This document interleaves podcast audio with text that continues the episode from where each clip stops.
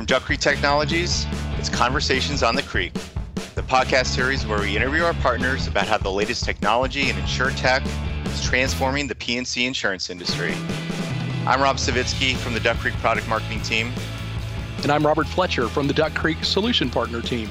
And in today's episode, we're thrilled to bring you part two of our conversation with Tracy Waller, Director of Small Commercial Underwriting at ISO, who will be sharing her perspective on small commercial property underwriting and the impact of data to inform better outcomes for carriers.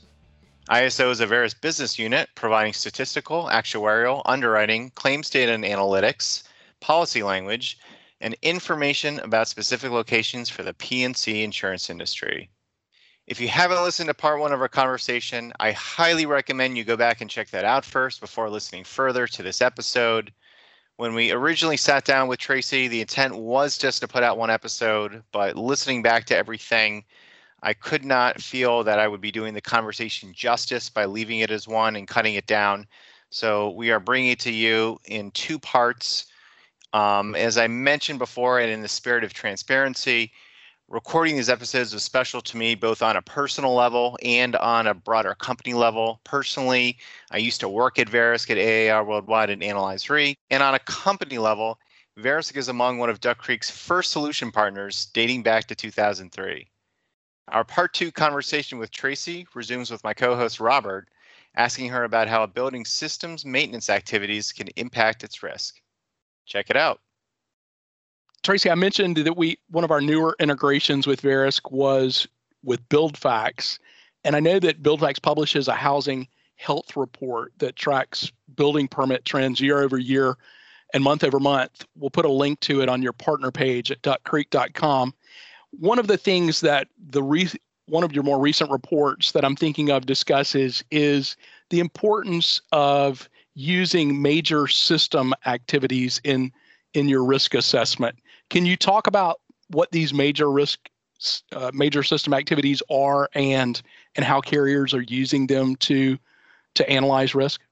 Oh, sure, absolutely. So these um, types of exposures are among the most critical to identify at point of quote. You know, if you are thinking about major systems, which we really refer to as the building structure, the plumbing, the electrical work, the mechanical work on a building, having a current and accurate picture of these types of activities is critical. There's there's a significant difference between, uh, gosh, an electrical system in a 30 year old building, we'll say, where the electrical system is also 30 years old, or one that was replaced in the last two or three years, right? That that's a pretty significant difference. Um, in risk. And that's the type of information that the major systems activities and reports and improvements are aiming to deliver on uh, commercial properties as well. So the BuildFax property condition and history data really is aimed at providing insights into property change events. So giving our clients that strong understanding of the risk and the evolution of that risk over time, right? So you're not getting a static picture of this is a building, this is how it existed 30 years ago.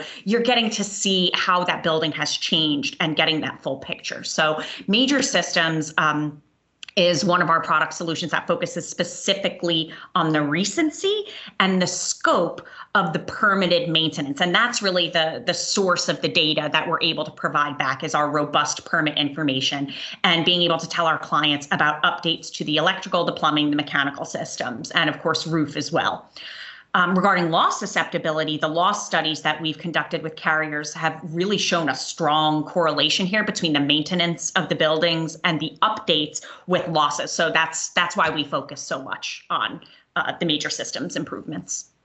Got it. Really interesting. Yeah, no, sounds like plumbing, electric, mechanical work, building structure, are all very important things that you want to have as you're uh, as you're assessing your your book and at the point of underwriting.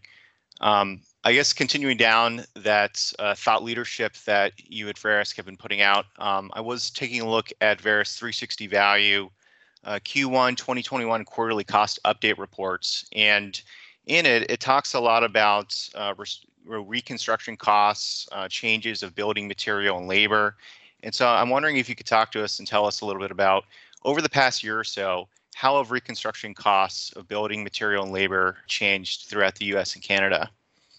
Oh, sure. So, um, this most recent report was pretty interesting because of the overall increase. So, obviously, reconstruction costs, costs of building material and labor are critical to determining valuation and reflecting the most recent trends, which clearly is what's going to matter if there is an event which requires um, this type of rebuild. And the overall increase over the past year has been 9%, which is incredibly sharp, right? It's in addition, it's not a short spike. It's really a continuance of a surge that began last year and, and you know, possibly something that's informed by the pandemic. This is something that's uh, critically important because keeping up with the accuracy of insurance to value figures and appropriate co-insurance is it's a driving force in the property market. We know that in small commercial in particular, un and underinsurance is a real issue um, in the market. It can be incredibly harmful to small business owners who may not even realize the extent to which um, they may be underinsured. And this is one of the areas in which um, the data integrations that we talked about can be of the highest value, getting that most up to date insurance related information about the changes in reconstruction costs and material and labor. Because the other thing to be aware of with these overall changes is that they're overall changes, right? So if you're looking at the particulars of um, a specific location, that spike can be as much as 13 or 14%. And if you're looking at a particular building, you could be looking at the same type of differential it's it's really critical to understand this when you are looking at the insurance to value of particularly a small business or a small commercial property um, at quote or renewal absolutely and I, I, think certainly as you know different events extreme events happen um, you know, like what happened in Texas with the you know yeah. cold temperatures, uh, you know, a month or so ago. I mean, that's uh, that's definitely going to be play a huge impact, and, and certainly trends that you want to be monitoring and taking advantage of and incorporating as you as you think about uh, underwriting and pricing and renewals throughout the small commercial space and and really beyond the greater uh, you know property risk assessment. So um, we're we're getting towards the end of our episode today, and um, to close to almost close things out, I, I, did want to return back to something you've you've hit on a little bit earlier since the beginning, and that is the impact of COVID nineteen on the small commercial space. Uh, certainly. Uh, you know, we could, as we have said before, I think on other topics, we could do whole episode oh, sure. about the impact that, that COVID has had, and, and certainly small businesses you know whether it's the pizza shop or the bakery or, or what have you. You know it's, it's been a very difficult very challenging year. Um, it certainly brought its challenges to uh, you know insurers as well. And so um, i'm curious in your perspective what impact has the covid-19 pandemic had uh, overall on small commercial underwriting? And if you were to take your crystal ball and look out you know the next one to two years how do you see the segment evolving so great question. And Rob, I completely agree with you. We could spend, you could do an entire series on the impact of COVID 19 on small business, which I think most of us can agree um, have been the hardest hit.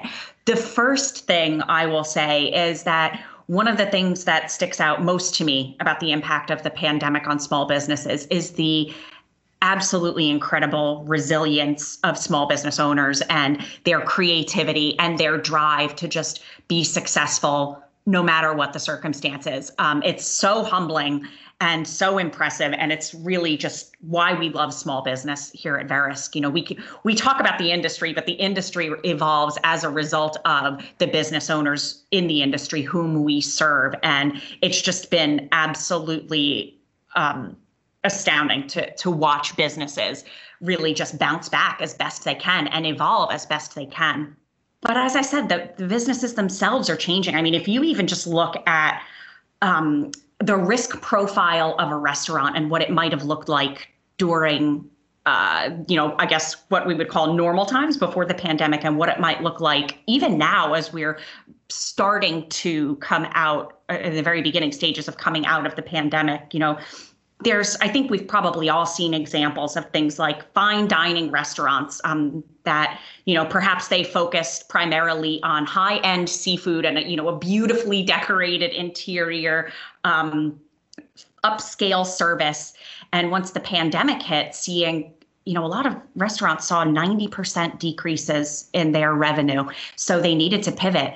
And that fine dining restaurant may have changed over into something that's utilizing its parking lot as dining space, um, changing themes. I, I've seen businesses go from that fine dining establishment to something that's more of a tiki bar theme and appropriate for being outside. We've also seen exposures change when it comes to alcohol in the restaurant business. You know, going from a, full service bar with your very well trained or tip certified bartenders to delivering alcohol. That's a completely different exposure that carriers may not have been aware of um, was happening. And of course, you know, you can't have an underwriter check and see if there's uh, every day what exposures are changing. And this is really where we see the data and analytics uh, helping to inform this market and keep the risk profile up to date for carriers. And this is where those pre integrations can really be um, critical in keeping uh, the right coverage in line and the right sense of exposure. So,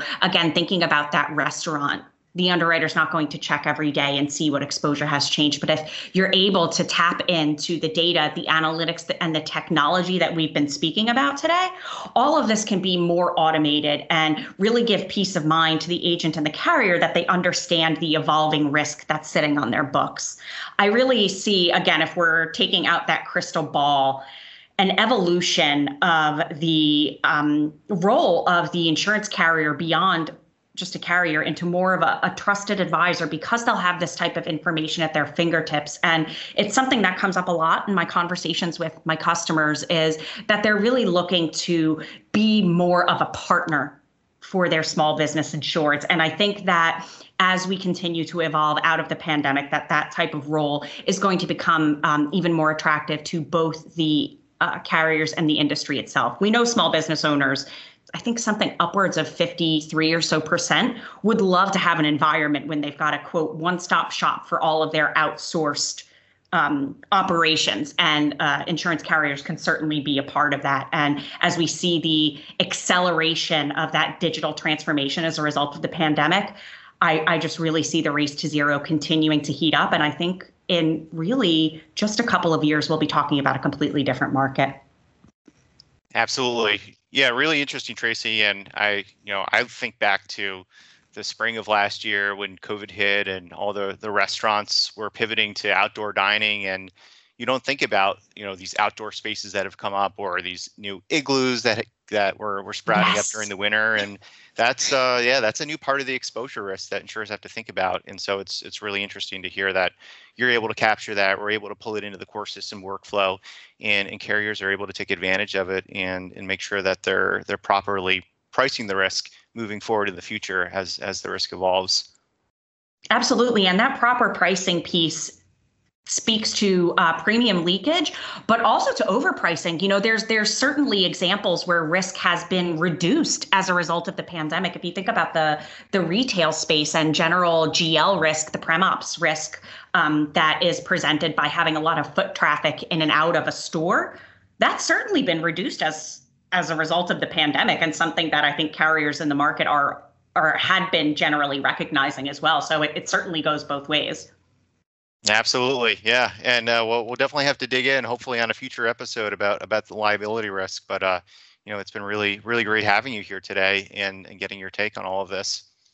Yes, thank you so much for speaking with me today. I, I really appreciate the opportunity to come on and chat with you guys about small commercial and all the innovation that's happening and navigating that path to automated underwriting that I know is top of mind for every player in this market whom I've spoken with. So thank you.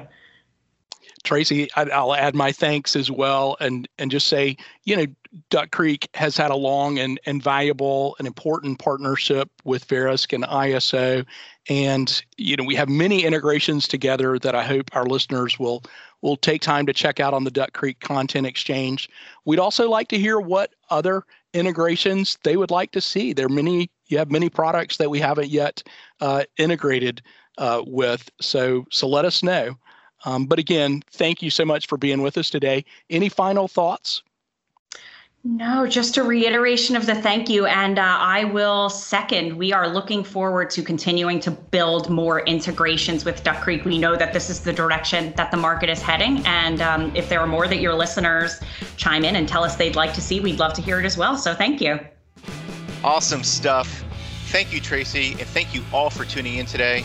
Before we conclude today's episode, I'd like to reiterate that at Duck Creek we have multiple integrations with Verisk these include integrations to Verisk Property 360 Value, ProMetrix, and BuildFax, where we pull all of this property data into Duck Creek Policy, which can then be used to inform both commercial and personal lines underwriting and pricing decisions. To learn more about all 14 of our Anywhere integrations and seven line of business templates with Verisk and ISO, check out the Duck Creek Content Exchange on duckcreek.com and visit the Verisk partner page by going to duckcreek.com slash partner slash ISO. And finally, if you enjoyed this podcast, be sure to check out all of our other great podcast episodes, webinars, and more content on our virtual events platform, vFormation, by going to vformation.duckcreek.com. We'll see you next time.